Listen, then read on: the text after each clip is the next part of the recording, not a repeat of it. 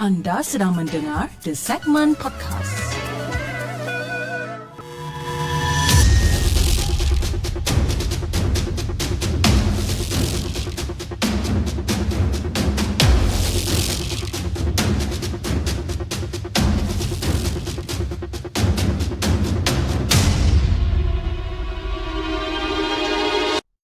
أعوذ بالله من الشيطان الرجيم بسم الله الرحمن الرحيم. لو أنزلنا هذا القرآن على جبل لرأيته خاشعا متصدعا من خشية الله وتلك الأمثال نضربها للناس لعلهم يتفكرون. صدق الله العظيم.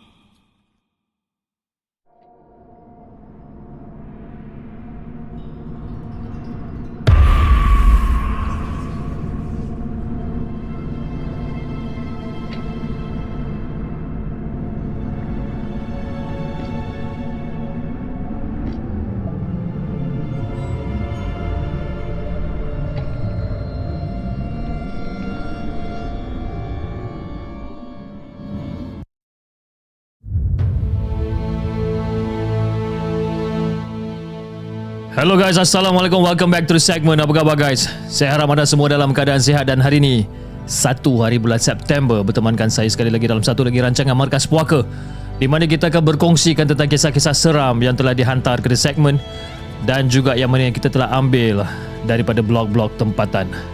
Apa khabar guys? Okey, malam ni kita ada lebih kurang dalam 5 cerita yang kita nak ketengahkan pada malam ni dan saya ingin mengucapkan ribuan terima kasih kepada anda semua yang dah hadir ke dalam rancangan Markas Puaka pada malam ni dan juga moderator-moderator yang bertugas pada malam ni. Jadi jom, tanpa buang masa, kita bacakan kisah kita yang pertama.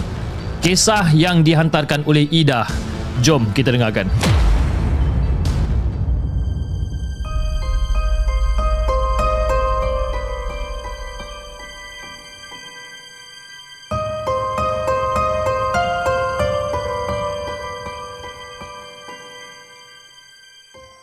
Adakah anda telah bersedia untuk mendengar kisah seram yang akan disampaikan oleh hos anda dalam Markas Puaka?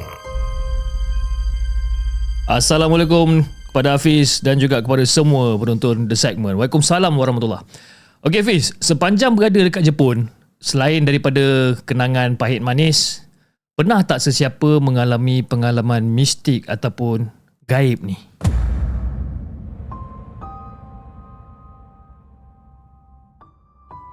Jadi sepanjang bertugas sebagai tour guide, saya banyak menggembara ke seluruh Jepun. Dari kawasan tengah-tengah bandar sampailah ke kawasan hutan Belitung. Dan saya juga pernah kena ganggu, tapi alhamdulillah yang ringan-ringan ajalah. Tapi ramai pelanggan saya yang terkena dengan kisah-kisah yang agak hardcore bis. Dan kebanyakannya kes adalah gangguan dekat bilik hotel. Dan ini satu kisah yang agak mendebarkan saya sendiri sebenarnya. Jadi pada waktu tu selepas turun daripada Tateyama Alpine Road ataupun Snow Wall. Malamnya tu kita orang bermalam dekat sebuah hotel yang saya terpaksa rahsiakan nama hotel ni. Di kawasan yang agak hutan belitung tahap dia. Jangankan line internet dekat handphone, wifi pun ada dekat lobi je. Dan hotel sangat besar. Tapi cuma grup kami ni dan juga beberapa orang lain je yang kelihatan. Eh, tak ramai masa tu. Jadi pada waktu malam lepas check in ke bilik masing-masing, pelanggan yang duduk dekat dalam bilik sebelah saya ni ketuk pintu bilik. Kan? Tok tok tok tok tok. Dia ketuk pintu bilik. Dan ajak saya teman dia dekat dalam bilik dia disebabkan partner dia ke lobi untuk menggunakan wifi. Jadi Fiz, bilik tu memang sangat-sangat luas tau. Deluxe room. Eh? Dan pintu sliding tu ada di separuh dinding bilik. Jadi orang kata boleh nampak pemandangan yang sangat luas daripada bilik tu. Dan luar bilik tu adalah kawasan hutan dan bilik dia dekat tingkat yang paling atas sekali. Dan waktu siang, pemandangan daripada situ memang sangat cantik bis. Tapi bila dah orang kata dah malam ni eh kita orang tutup semua langsir memandangkan tak nampak apa-apa melainkan hutan yang gelap gelita kat situ. Jadi saya pun pergilah masuk bilik dia dan Yelah tunggu kan. Tunggu punya tunggu punya tunggu Partner dia tak balik-balik juga dekat bilik. Dan akhirnya kita orang ambil keputusan Untuk turun ke lobi Dan melepak dengan ahli grup yang lain. Jadi bila sampai je dekat bawah Partner dia dan juga ahli grup yang lain Yang tengah melepak Dah habis melepak Dan diorang dah nak naik ke bilik. Jadi kita orang macam baru sampai je lama Diorang dah nak naik ke apa, Diorang dah nak naik ke bilik kan Jadi kita macam Okey lah patah balik Patah balik dan naik ke bilik masing-masing jadi Fiz, sebaik je saya masuk bilik saya masa tu, pintu bilik saya ni diketuk bertalu-talu Fiz. Tok tok tok tok tok tok tok. Tok tok tok tok tok tok tok. Jadi saya pun bergegas lah pergi buka pintu ni.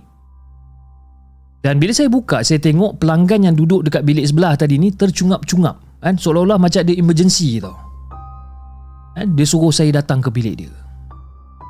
Ya, okey lah. Dan bila saya masuk dekat dalam bilik dia, saya macam agak terkejut Fiz.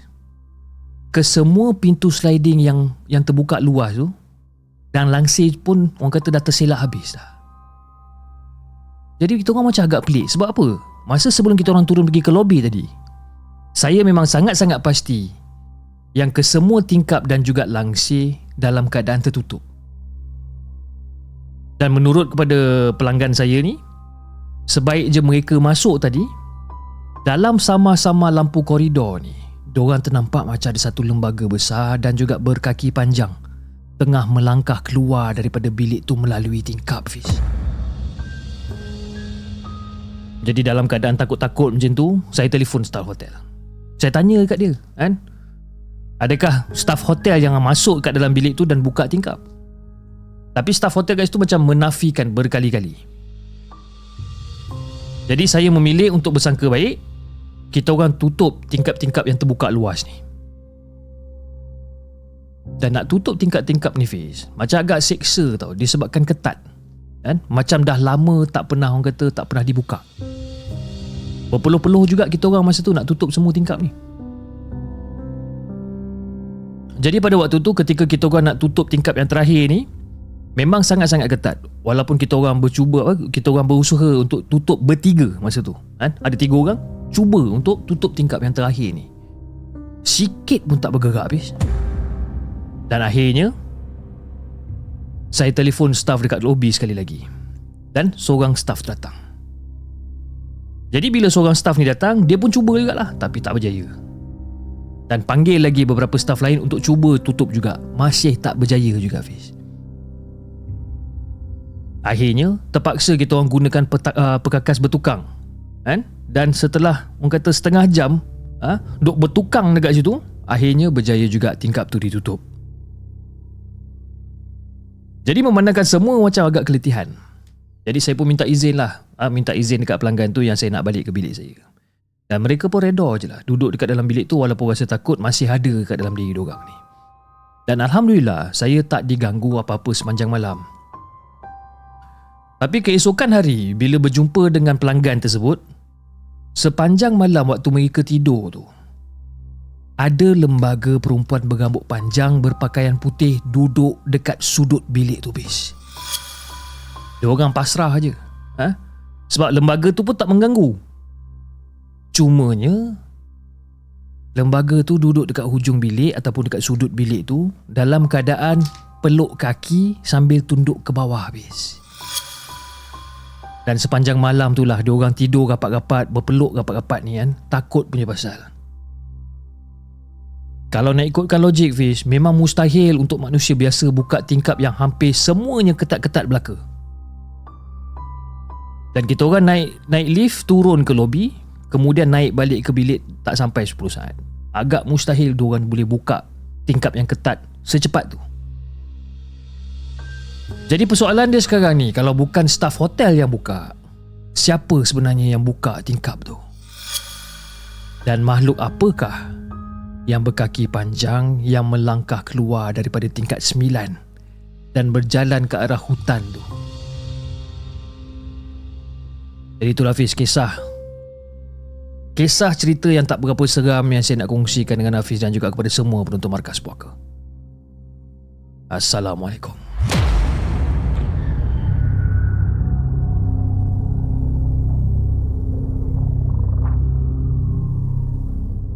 Jangan ke mana-mana. Kami akan kembali selepas ini dengan lebih banyak kisah seram. Kisah yang pertama, kisah yang dikongsikan oleh Ida. Dan jom kita teruskan dengan kisah kita yang kedua. Kisah yang dikongsikan oleh tanpa nama. Assalamualaikum kepada Hafiz dan juga kepada semua penonton Markas Puaka. Waalaikumsalam warahmatullahi Okey Hafiz, cerita ni sebenarnya bukan milik aku. Tapi aku nak kreditkan kepada penulis asal yang sebenarnya tak tulis nama dia. Kan? Jadi aku anggap dia adalah Joyah, eh bukan nama sebenar dan semoga korang terhibur dengan kisah ni. Jadi Fiz, masa tu aku baru balik daripada, uh, daripada tempat kerja aku. Aku tinggal dekat sebuah rumah flat dekat Singapura bersama dengan kawan aku. Jadi aku tinggal dekat tingkat yang paling atas sekali. Jadi setiba uh, aku dekat lift, aku tekan butang lift untuk naik ke atas. Jadi dekat aras bawah tu ada satu skrin yang menunjukkan keadaan lift ni. Ha? Ini adalah untuk tujuan keselamatan. Okay? Yang mana yang orang tinggal Singapura, korang mesti tahu skrin apa ni. Jadi sedang aku tunggu lift tu turun, aku tengoklah dekat skrin tu. Entah apa yang syok sangat aku tengok je dekat skrin ni. Dan secara tiba-tiba mata aku ni terpandang dekat penjuru lift Hafiz. Aku nampak macam ada ada ada seorang nenek tua kat situ. Aku cakap, eh, apa benda pula ni? Dan terus menggigil ketakutan aku masa tu. Gila apa? Kan? Tiba-tiba ada makcik tua pula kat situ. Dan masa tu aku tengok lift baru sampai tingkat tujuh tau. Dan aku pun terus naik tingkat dua dengan harapan benda tu keluar dan bunyi pintu lift daripada aras bawah terbuka. Dan aku pun terus tekan butang lift. Dan lift naik ke atas dan pintu terbuka. Dan masa pintu lift tu terbuka, aku tengok, okey, tak ada siapa-siapa dekat dalam lift. Okeylah, aku masuk. Nak dijadikan cerita, sampai dekat tingkat rumah aku ni, aku nampak ada nenek tua dekat depan pintu rumah jiran aku bis. Yes, jiran aku ni ada seorang nenek tua iaitu mak kepada jiran aku ni lah. Dan mak dia ni dah nyanyuk sejak 3 tahun lepas. Dan kalau korang nak tahu, nenek ni memang suka mengusik aku dengan housemate aku. Tapi usikan nenek ni, dia macam berbaur keseraman macam tu. Kan? Jadi aku keluar daripada lift dan aku pun lalu dekat belakang nenek tu. Dan masa aku dah lalu dekat belakang nenek tu, ah dah lepas dah melepasi dia dan masa aku dah sampai kat rumah aku, aku tengah nak buka kunci lah ni. Tengah nak buka kunci tiba-tiba nenek tu. Ah. Cu. Baru balik ke cu? Aku terus toleh tengok nenek ni. Dan masa aku tengah toleh dekat nenek ni, bis. Nenek ni tengah menyeringai dekat aku. Aku terus tutup mata, aku buka pintu, aku terus masuk rumah. Dan masa aku masuk rumah tu, member aku dah terjegat dekat depan pintu. Kan? Aku terus tutup pintu masa tu. Dan esok pagi tu aku ceritakanlah apa yang jadi semalam. Dan member aku dua ekor ni, ah boleh tersenyum masa tu. Ah, kau kira okey lah kena dekat bawah blok. Kita orang ni kena daripada maghrib kau tahu tak? Betul aku macam, ha? Korang kena daripada maghrib? Apa jadi weh? Jadi masa tu Anis cakap kat aku Dia kata dalam pukul 6.58 macam tu Masa kawan aku dengan lagi dua orang ni tengah standby Nak stream drama pukul 7 malam ni Yalah Rumah kita orang ni Orang kata Tak ada TV Sebabkan masing-masing malas nak beli TV Lepas tu si Anis ni tanyalah Dia kata eh dah start belum cerita dia ni Dan kawan aku lagi seorang ni pun balas cakap Lah relax lah baru pukul apa kan? Jadi diorang dua ni pun berbual lah Berbual sambil menunggu untuk cerita tu start pada pukul tujuh. Dan masa diorang tengah layan drama tu, tiba-tiba ada orang ketuk pintu rumah Hafiz. Tok, tok, tok, tok, tok, tok, tok. Jadi diorang pun macam bangun lah. Diorang bangun dan diorang tengok dekat tingkap. Ah, nak tengok siapa yang ketuk pintu rumah ni. Ngam-ngam diorang buka tingkap tu nak tengok siapa yang tengah ketuk pintu rumah. Tiba-tiba eh, dekat depan tingkap tu ada nenek jiran sebelah aku ni. Ju, teman nenek main dekat luar boleh tak Ju? Dan masa nenek tu bertanya tu, masih sama dalam keadaan menyeringai macam tu. Jadi aku tanyalah balik kat dorang kan. Aku tanya balik lepas lepas dorang dah cerita kat aku macam ni aku tanya balik kat dorang. Eh. Lepas tu apa jadi? Cakap. Lepas tu si Anis pun cakap, eh kita orang apa lagi? Cabut masuk dalam bilik lah. Tapi korang takut apa pasal eh? Itu kan orang bukan hantu. Mana kau tahu dia bukan orang? Dan mana kau tahu dia bukan hantu? Kalau kau nak tahu, nenek tu dah meninggal minggu lepas kau tahu tak? Ha? Kau tak tahu ke? Dan masa Anis cakap macam tu, aku macam agak terkedu tau. Sebab, ke, sebab, sebab kenapa? Aku tak tahu yang nenek tu dah meninggal pun sebenarnya. Dan nasib baiklah sepanjang minggu tu aku dapat kerja shift pagi. Jadi tak adalah aku nak balik lewat sangat. Jadi ada satu hari tu aku sempat berbual dengan jiran aku iaitu anak kepada nenek tua tu. Aku panggil jiran aku ni Cik Senah lah. Kan? Lepas tu masa tu Cik Senah tanya, ah, Izzah, Izzah baru balik kerja ke? Haa, ah, Cik. Ah, eh, Cik, saya dengar Nik Timah dah meninggal dua minggu lepas. Betul ke? Haa, ah, dia dah meninggal dua minggu lepas. Kenapa? Ah, kamu kamu kena kacau ke? Masa dia tanya macam tu, aku macam agak berkerut tau. Berkerut dari aku disebabkan aku confused. Daripada mana Cik Senah tahu, aku pun tak tahu. Kan?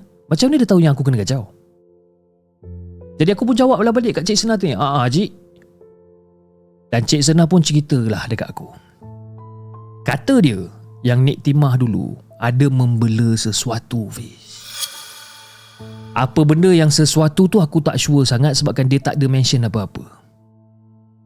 Lepas tu Cik Senang pun cakap lagi sekali Sebenarnya kan Mungkin yang ganggu kamu tu Mungkin belaan dia. Tapi dengar cerita Dah dibuang jauh-jauh lah. Tapi tak tahulah Kalau benda tu ada lagi. Jadi bila aku dengar ni Orang kata macam auto meremang Fish. Iya Meremang Nasib baik kena kacau sekali je Kalau hari-hari dia kacau Pisang juga aku Fish jadi itulah kisah yang aku nak kongsikan dengan Hafiz dan juga kepada semua penonton Markas Puaka. Assalamualaikum.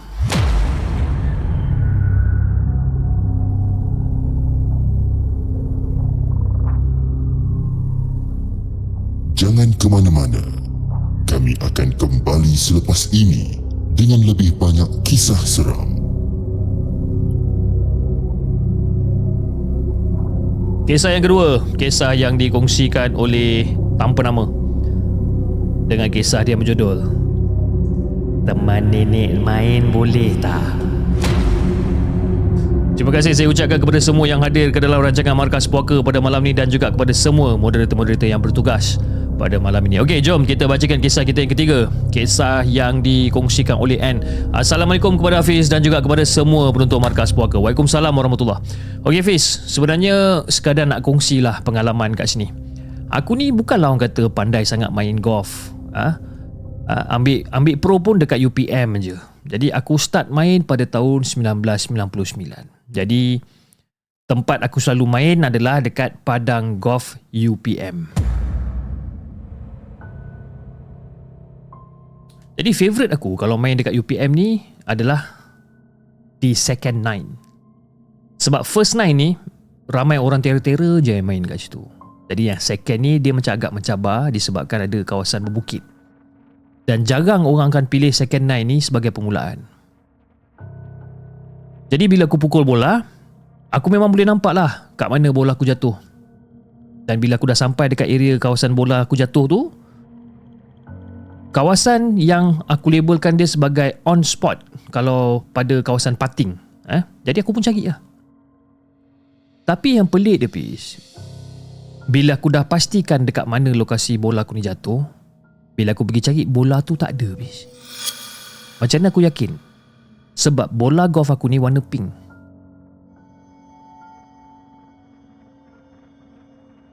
Jadi bila aku sampai dekat kawasan tu untuk cari bola aku ni, bola aku tak ada tapi yang ada hanyalah dua buah kelapa tua. Aku pun pusing-pusing lah keliling cari. Kan? Dan apa yang aku perasan, dekat situ memang tak ada pokok kelapa pun. Jadi pada waktu tu customer eh, customer bersama bagi dia pun duk panggil aku. Cak, En, jomlah gerak tak payah lama-lama, drop ball je nanti, dia kata. Tu aku pun jawab lah, kak mana boleh kan? Bola aku ni rare ni warna pink tu. Alah kau drop ball je lah pakai bola aku. Eh, dah dah jom jom jom, tak payah cari petang-petang ni. Eh? Dia kata tak payah nak cari petang-petang ni. Masa tu jam dah pukul 4 lebih nak kat pukul 5 petang lah. Jadi aku yang dah penat sambil meleleh-leleh peluh aku ni, aku pun terus naik bagi untuk ke kawasan lubang yang seterusnya. Jadi sempat customer aku cakap, ah, N, kalau tak jumpa bola, lepas tu kalau dekat kawasan keliling tu tak ada pokok, kau gerak aja terus. Customer aku cakap macam ni. Aku abaikan je apa benda yang dia cakap ni. Jadi Fiz, dekat lubang yang seterusnya pula, aku pun buatlah orang kata pukulan buat yang kali kedua ni. Dan bola aku melepasi parit yang ada jambatan dan selalunya ada banyak kera dekat situ. Tapi pada hari tu, seekor kera pun tak ada habis. So bila pukul daripada atas bukit ni Memang boleh nampak lah dekat mana bola tu jatuh kan? Lagipun cuma par 3 je masa tu Par 3 Jadi lepas menyusul ke uh, Lepas menyusul dengan bagi ke kawasan aku tu Sekali lagi bola pink aku tu hilang. Yang ada cuma buah kelapa tua Sama seperti lubang yang pertama tadi. Aku cari Mana pula bola aku ni dan kali ni aku rasa meremang jugalah. Jadi rumusan sekarang ni dua bola pink aku hilang dan dua buah kelapa tua yang aku jumpa. Dan customer aku pula dia tak pukul second round dia ni. Dan bola yang dipukul eh, selepas aku tadi hanya dia kutip dan dia terus ajak aku pergi ke lubang uh, lubang yang ketiga. Dan lubang yang ketiga ni adalah par 4. Okay? Dan customer aku pukul bola dia dan jatuh dekat lokasi on spot. Tapi bila nak bergerak pergi ke on spot tu memang kena naik bagi, kan? Dan secara tiba-tiba, tengah naik bagi ni, customer aku ajak balik ke clubhouse. Dia ajak solat asar. Dan lepas solat asar, kita orang pun sambung main balik. Dan kali ni, turn aku pula pukul. Tapi masa aku pukul, dekat dekat lubang yang ketiga ni masa tu aku guna bola customer aku. Bola dia warna kuning. Dan aku nampak masa aku pukul tu aku nampak bola tu melambung dan jatuh berdekatan dengan pokok. Aku nampak benda ni. Jadi aku dengan customer aku ni kita orang naik bagi dan terus menuju ke lokasi. Dan bila sampai perkara ketiga berlaku bola kuning tu hilang hanya ada buah kelapa tua aja. Rasa sakit hati pun ada juga ni Pish. Apa punya gangguan yang aku kena kali ni? Ya? Jadi disebabkan fed up, kita orang bertukarlah main dekat first nine. Dan dekat situ ada satu macam orang kata kolam yang agak besar. Dan dekat sini pun aku gunakan bola kuning lagi sekali. Sama juga dengan customer aku ni. Jadi lepas dua-dua dah pukul, dah tee off masa tu, kita orang pun pergilah tengok spot kita orang. Bola aku hilang buat kali keempat dan bertukar menjadi kelapa tua juga. Aku punya fed up sampai aku dah malas nak main punya juga. Dan akhirnya customer aku yang asalnya gelak dekat aku terkena benda yang sama. Bola dia pun bertukar menjadi kelapa tua. Cerita tak seram, Pis. Lebih kepada sakit hati kepada sesiapa yang fikir padang golf ni tak ada penunggu. Ha. Korang boleh fikir-fikirkanlah cerita aku ni.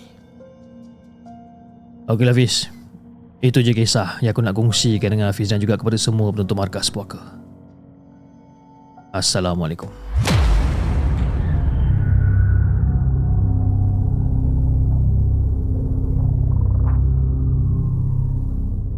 Jangan ke mana-mana Kami akan kembali selepas ini dengan lebih banyak kisah seram. Cerita yang ketiga daripada N, pendunggu padang golf UPM. Ha. Mungkin yang mana yang kaki-kaki main golf eh, uh, orang mungkin mungkin anda boleh faham lah eh. Terma-terma ataupun dia punya ayat-ayat yang diorang gunakan dekat dalam ni eh. Bagilah par 3, par 4, putting lah, tee off lah kan. Yang mana yang tak tahu, ha, itu adalah terma-terma ataupun terms-terms yang diorang gunakan lah. Kalau macam tee off tu maknanya daripada tempat first yang diorang pukul bola tu ha, menggunakan driver, ha, diorang pukul. Okay, so itu adalah tee off. Kan? Ha, bila sampai dekat on spot tu maknanya tempat yang nak tengok green ha, untuk putting. Cik, kan? Kita pun sembang pasal golf malam ni. okay. Cerita yang keempat, cerita daripada Hakim. Jom kita dengarkan.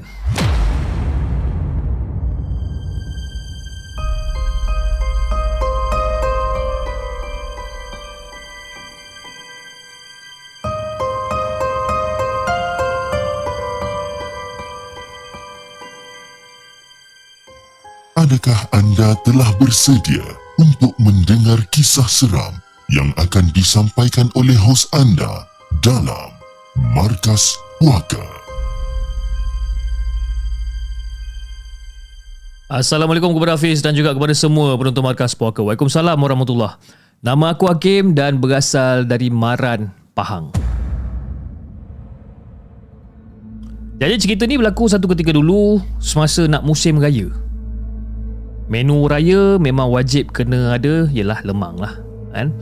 Dan kita orang sekeluarga memang wajib bagi aku uh, bagi bagi satu keluarga aku ni sebab satu masa dulu arwah ayah aku ni merupakan pembuat lemang yang paling sedap.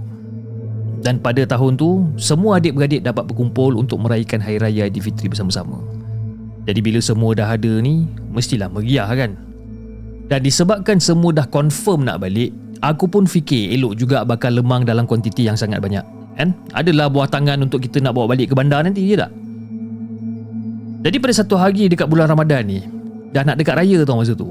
Aku pun bagi tahulah dekat mak aku yang aku nak pergi cari buluh remak, uh, buluh lemang yang orang kata yang lebih pada keesokan petang. Dan mak aku bila dengar aku punya cadangan macam ni, dia pun setuju je lah. Lagipun bukannya senang nak berkumpul semua serentak kan? Jadi pada hari yang ditunggu-tunggu ni, lebih kurang dalam pukul 3 petang, aku pun naiklah motor ke arah hujung kampung. Kan? Pot biasa mencari buluh lemang dekat hutan. Dan masa tu aku pergi seorang je, Pis. Yalah, biasalah, dah duduk lama dekat kampung lah lepas arwah yang meninggal ni. Eh? Dan kawasan hutan tu, dia macam agak ceruk sedikit. Kalau nak ikutkan semak samun tu, orang kata dah tahap tinggi orang dewasa lah semak samun dia ni. Jadi lepas lama aku naik motor, jadi aku tim, aku tibalah dekat pot biasa pokok buluh liar yang memang merimbun ni. Dan aku ambil masa dalam beberapa jam ha, untuk mencatas dan juga potong batang buluh lemang ikut saiz yang sesuai dan aku ikat sekali. Kan? Senang kalau aku nak bawa keluar nanti. Nak dijadikan cerita Fiz, lepas aku dah ikat-ikat buluh apa semua ni, nak angkat batang-batang buluh ni, secara tiba-tiba, ada melintasnya seekor ular hitam besar uh, besar dia bersaiz macam ibu jari eh dekat celahan daun tapi tak jauh daripada kaki aku tau dan masa tu memang ada parang dekat tangan aku ni. Sempat aku hayun dekat ular hitam ni. Ha? takkanlah aku tak takut dengan ular je tak kan dengan kawasan-kawasan macam tu. Kan kalau kena patuk nanti kan tak pasal-pasal. Keselamatan diri aku tu lebih penting Fish. Jadi itulah tanggapan aku pada asalnya. Dan ular tu pun mati terputus beberapa jengkal antara kepala dan juga badan dia ni. Ha? nasiblah kau ular aku cakap. Ha? Aku pun sambunglah angkat-angkat bulu-bulu ni semua letakkan dekat atas motor dan bila dah selesai aku pun mulalah berjalan keluar daripada pot bulu hutan liar ni ke arah jalan keluar yang aku guna tadi jadi dalam perjalanan yang tak sampai setengah jam ni Mataku terpandang dekat arah satu pokok daun palas yang memang cantik dan juga merimbun tu. Dan kalau nak tahu, pucuk dia yang kita gunakan untuk dijadikan pembalut.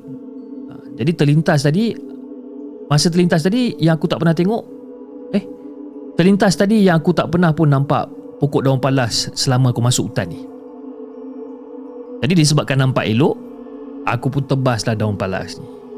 Ada menu tambahan, kan? Takkan nak tolak. Bolehlah buat ketupat palas, tidak? Jadi dah selesai, aku pun bawa lah semua hasil bulu dan juga daun palas ni menaiki motor dan melepasi sebatang pokok tumbang dan terus menuju ke pinggir hutan. Jadi Fiz, masa aku tengah bawa motor ni, masa ni aku perasan lagi benda pelik tau. Kenapa perjalanan aku ni seolah sama je macam awal tadi? Sebab apa? Pada awalnya tadi, aku dah lalu dah dekat pokok tumbang ni. Yang betul-betul ada dekat-dekat dengan daun palas ni. Jadi aku macam berhentikan motor Aku duduk atas motor ni Aku garuk kepala aku ni Macam apa benda ni Takkan aku salah jalan kot Okey tak apa Aku jalan lagi Dan bila aku jalan lagi sekali Sekali lagi aku masih lagi berada Dekat tempat yang sama Fiz Ha? Dengan bawa-bawa barang lagi Dengan puasanya lagi Dan masa tu aku, dah, aku memang macam dah penat Aku pun terduduk dekat batang pokok yang tumbang tadi tu kan? Aku keluarkan handphone tapi handphone tu pula bateri dah bateri dah mati. Cakap mati akal aku masa tu bis. Jadi masa tu aku berdoa masa tu. Cakap, Ya Allah, kalau benarlah aku diuji, aku mohon tolonglah tunjukkan aku jalan keluar ya Allah. Lepas tu aku tengok cuaca. Cuaca pun dah hampir nak masuk waktu maghrib tau. Disebabkan apa? Keadaan hutan tu dah makin lama makin gelap. Memang aku dah mati akal dah bis. Tak tahu berapa lama aku melekat dekat dalam hutan yang aku kenal selama ni. Yang pasti, suasana dalam hutan memang kata memang sangat-sangat mengerikan bila tak ada lampu, tak ada telefon. Ha? Aku tak ada apa-apa melainkan parang. Dan juga bunyi-bunyian yang menyeramkan dekat dalam hutan pada waktu tu. Badan aku dah makin penat disebabkan puasa. Dan aku hanya mampu bersandar dekat pokok tumbang tu je dan tenaga memang orang kata makin lama makin kurang. Jadi Fiz, dalam keadaan masa aku tengah-tengah macam pening kepala, tengah-tengah orang kata tak bermaya ni, aku terdengar sesuatu Fiz. Aku tak boleh nak fokus dengan baik pada waktu tu. Tapi yang pasti aku terdengar laungan azan berkali-kali. Cuma laungan azan tu macam sayup-sayup je aku dengar.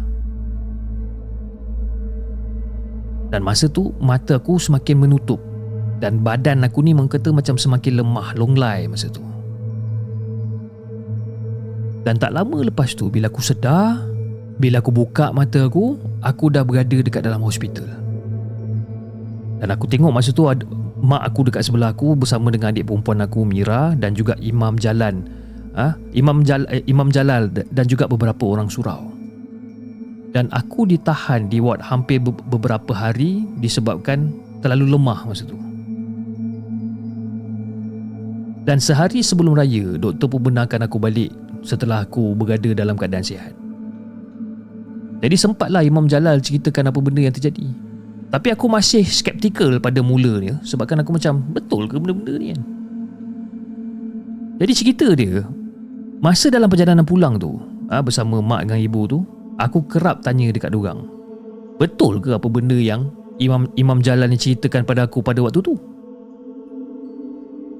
Lepas tu mak aku pun cakap Betul Kim Lepas mak tunggu kau tak balik-balik waktu maghrib tu Memang mak dah rasa lain dah Jadi mak minta tolong dekat imam dan juga bantuan orang kampung Dia orang jumpa motor kau dekat dalam hutan Dan bila dia orang dah berjalan dekat dalam hutan Dekat sekitar-sekitar pokok-pokok tumbang tu Imam Jalal cuba melaungkan azan sekali lagi kat situ.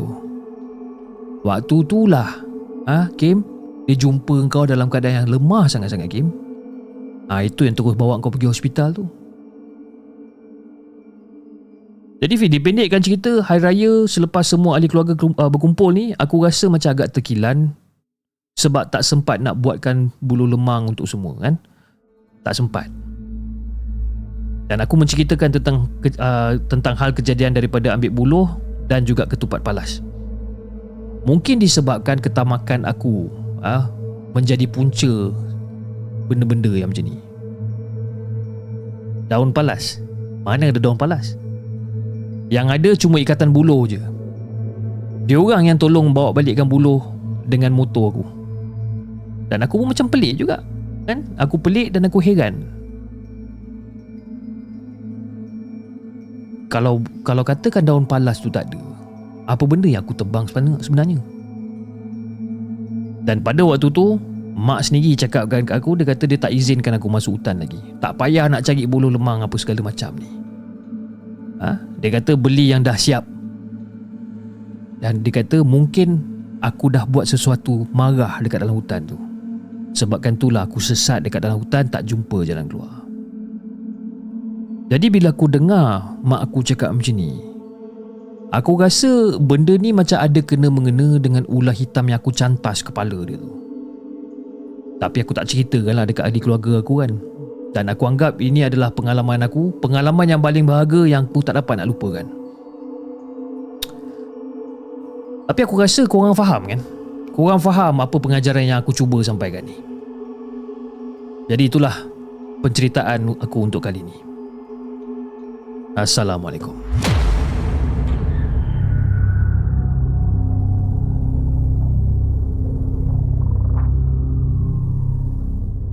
Jangan ke mana-mana. Kami akan kembali selepas ini dengan lebih banyak kisah seram.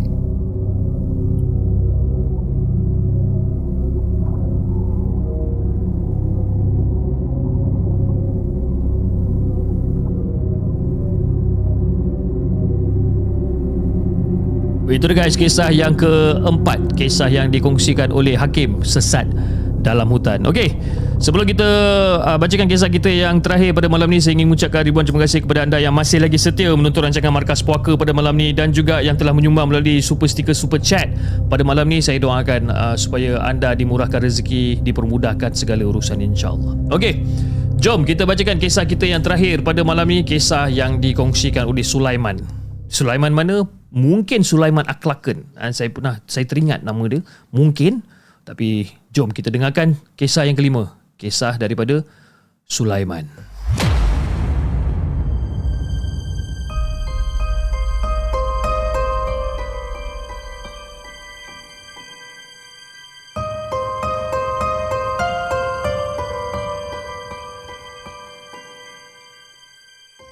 Adakah anda telah bersedia untuk mendengar kisah seram yang akan disampaikan oleh hos anda dalam Markas Puaka?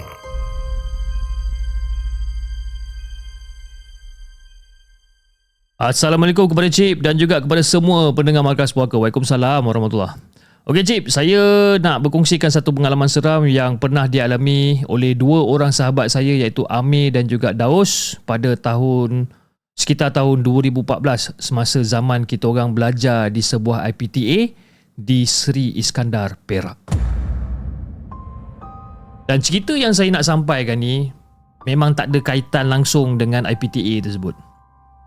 Jadi cerita ni berlaku pada satu malam di mana ketika kami ingin pulang daripada Ipoh ke Sri Iskandar. Dan futsal pula memang menjadi rutin mingguan kepada kita orang sebagai anak muda untuk release stress dan juga niat lain sekadar ingin berkonvoi motor secara beramai-ramai di hujung minggu untuk menuju ke Ipoh. Walaupun kami berbeza dalam arilan sistem pembelajaran, tapi kami disatukan melalui permainan futsal ni. Jadi pada satu malam ni, kami kita orang ni macam biasalah, balik daripada main futsal akan berlumba beramai-ramai lebih kurang dalam 7 ke 8 buah motosikal untuk menuju ke kedai mamak yang berdekatan dengan kawasan rumah kita orang ni. Biasalah cip, kan? Zaman tu jalan antara Ipoh ke Seri Iskandar ni memang orang kata sangat-sangat lengang sekitar jam 1 pagi. Ha? Kalau sekarang saya tak pasti kan sebabkan kata dah lama saya tak tengok kawasan tu. Jadi pada waktu tu memang masing-masing tunjuk hero lah, tunjuk hebat lah. Ha? Walaupun motor tak diubah suai, apatah lagi eh, sambil menyakat dan juga ketawakan kepada rakan-rakan yang tertinggal dekat belakang. Ha. Dan perjalanan mengambil masa lebih kurang dalam 45 minit untuk sampai ke kedai mamak tersebut. Dan saya ni pula naik motor uh, dua lejang. Ha? Yang dimiliki oleh abang saya yang saya pinjam kan. Yang yang yang yang saya yang dua lejam kepunyaan abang saya yang dipinjamkan untuk kegunaan semasa zaman belajar. Tersasul lah. Jadi setiap kali Tiba dekat jalan lengang tu Saya selalu akan orang kata Bikin panas lah ha? Bikin panas dengan rakan-rakan Dengan memulas throttle minyak Dan akan memecut motosikal ke hadapan Untuk menarik perhatian diorang ni Dan di sepanjang jalan yang bakal kita orang lalu ni Akan ada jalan yang diterangi oleh lampu Dan juga berselang-seli dengan jalan yang gelap gelita Sebabkan apa? Sebab kawasan tu orang kata masih lagi belum membangun. Jadi selepas ni saya memecut ke depan Rakan-rakan lain pun turut ah, Turut follow walaupun mereka menggunakan motosikal sisi yang lebih rendah Kerana bagi kita orang selain dapat seronok bermain futsal ni Berlumba secara halal pun merupakan aktiviti menyeronokkan. Halal lah sangat eh. Jadi sebenarnya Berlumba bukanlah merupakan faktor utama yang dijadikan punca. Akan tetapi Perasaan takut ditinggalkan di kawasan gelap yang menjadi asbab sebenarnya Fish. Jadi nak dijadikan cerita Lepas kita orang ni dah Jauh ke depan Kita orang baru tersedar yang Amir Iaitu pembonceng Dan juga Daus Iaitu pendunggang Yang menaiki satu motosikal ni Tertinggal jauh dekat belakang Rupa-rupanya Diorang tak join pun Dengan alasan diorang nak menikmati Angin di waktu malam Jadi sedang diorang Dalam kata Tengah syok-syok ha, Diorang ni menikmati angin ha, Sambil-sambil berbual ni mereka tak sedar yang mereka dalam laluan yang gelap tanpa lampu ha? mahupun di kiri ataupun di kanan bahu jalan dan hanya berbekalkan lampu motosikal je. Dan siapa yang pernah melalui jalan tu pada pukul 12 malam ke atas kita tahun tu mungkin tahu kot ha? suasana sunyi tu macam mana. Ditemani juga orang kata dengan hutan tebal di sebelah kiri dan juga kanan jalan. Dan masa diorang tengah seronok bersembang-sembang dekat atas motor ni Tiba-tiba diorang ternampak macam ada satu objek sedang terbaring secara melintang di arah lorong yang berlawanan jarak uh, lorong yang berlawanan berjarak lebih kurang dalam 100 meter di depan. Jadi bila diorang nampak benda yang melintang ni, yang tengah terbaring ni, diorang-diorang ni macam masing-masing tak bertegur tak bertegur antara satu sama lain dan memberitahu yang mereka sebenarnya sedang nampak objek yang terbaring tu agar mereka masing-masing tak berada dalam keadaan kecemasan. Diorang diam je. Dan semakin lama diorang mendekati objek tersebut, Daus hanya mampu terus fokus dalam menunggang motosikal itu untuk cepat sampai ke kedai mamak. Dan bila diorang menghampiri objek tersebut, secara tiba-tiba objek yang tengah berbaring ni mengekori mereka dalam keadaan terbaring dan juga melintang. Bayangkan Cip eh. Objek yang mereka nampak tu sedang mengekori mereka dalam keadaan yang terbaring dan melintang dan pada kelajuan yang sama. Bak kata pepatah seiring dan sejalan. Dan pada waktu tu, Daus cakap ah, dalam sedang dia fokus menunggang motosikal ni, Secara tiba-tiba dia nampak jalan yang mereka sedang melalui itu telah bercabang menjadikan dua uh, telah bercabang menjadi dua satu ke arah kiri dan satu ke arah kanan. Dan jalan yang cabang tu hanya Daus yang nampak. Manakala Amir hanya nampak jalan tu adalah jalan yang lurus. Dan kebiasaannya jalan dekat Malaysia ni lorong kiri melupakan laluan memandu jadi Daus mengutus, uh, memutuskan untuk mengikut laluan yang bercabang ke arah kiri disebabkan oleh hanya uh, disebabkan ada satu laluan je jadi tanpa ragu-ragu Daus pelan-pelan memasuki ke arah jalan tu yang, yang merupakan gaung fish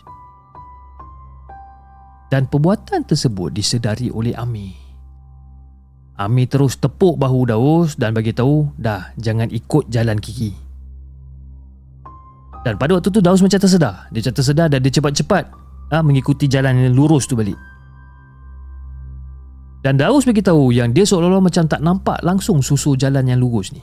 Kan? Dan objek yang mereka nampak tu secara tiba-tiba hilang setelah mereka melalui jalan yang diterangi oleh lampu jalan. Jadi diorang pun meneruskanlah perjalanan ke destinasi yang dituju iaitu kedai mamak.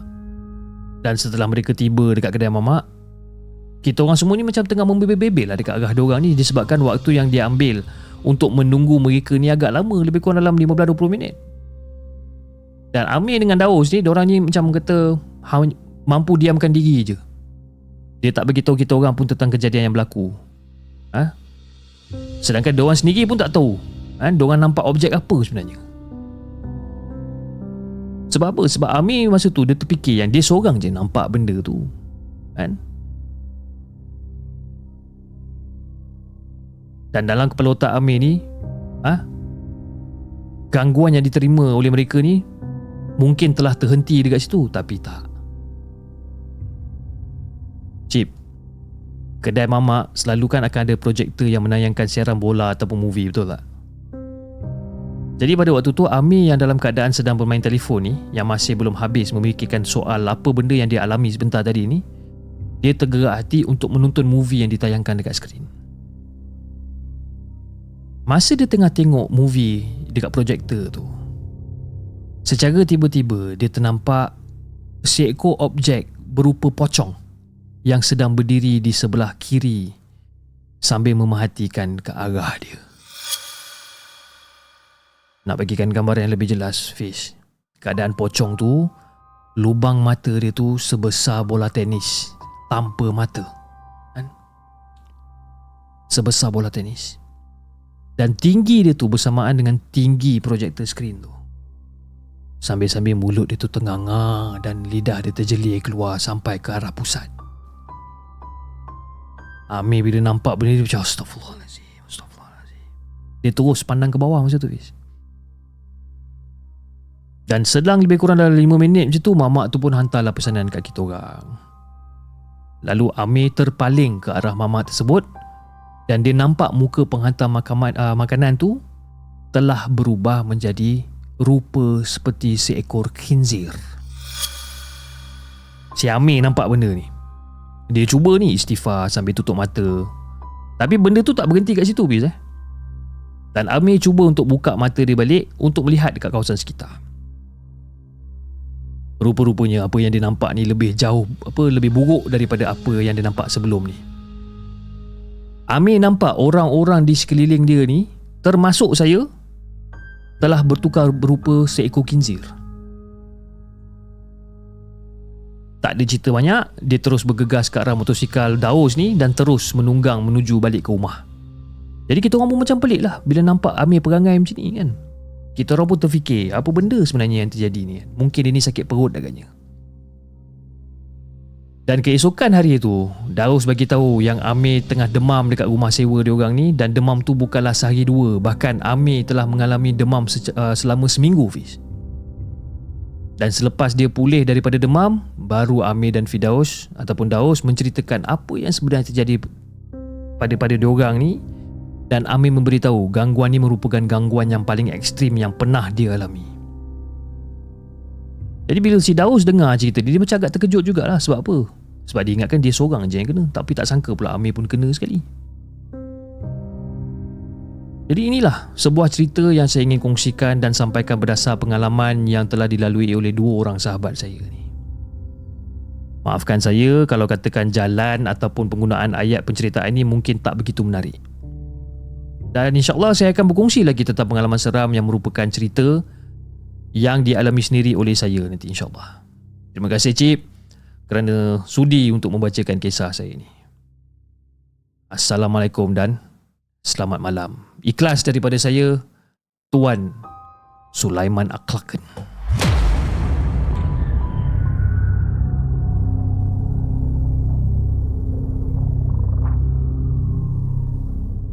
Jangan ke mana-mana. Kami akan kembali selepas ini dengan lebih banyak kisah seram. Itu guys, kisah yang terakhir, kisah yang dikongsikan oleh Sulaiman ataupun Sulaiman Aklaken dengan kisah yang berjudul Dua Sahabat dan Gangguan Ekstrim. Ha. Kan? Sampai tersasul-sasul saya baca baca cerita dia. Disebabkan dia punya penggunaan kosakata ayat dia. Fuh kosakata. Dan penggunaan ayat dia macam agak formal dan juga baku kan? Jadi dia macam agak agak terkehil di situ eh? Maafkan saya. Okey uh, saya rasa itu saja guys untuk malam ni dan insyaallah kita akan berjumpa lagi pada uh, oh ya malam esok eh malam esok episod yang ketiga mana suka podcast okey jadi harap anda semua beramai-ramai berkumpul di saluran uh, the segment untuk menonton mana suka podcast episod yang ketiga pada malam esok. Jadi kepada anda semua jangan lupa like, share dan subscribe channel The Segment dan insyaAllah kita akan jumpa lagi on the next coming episode. Assalamualaikum.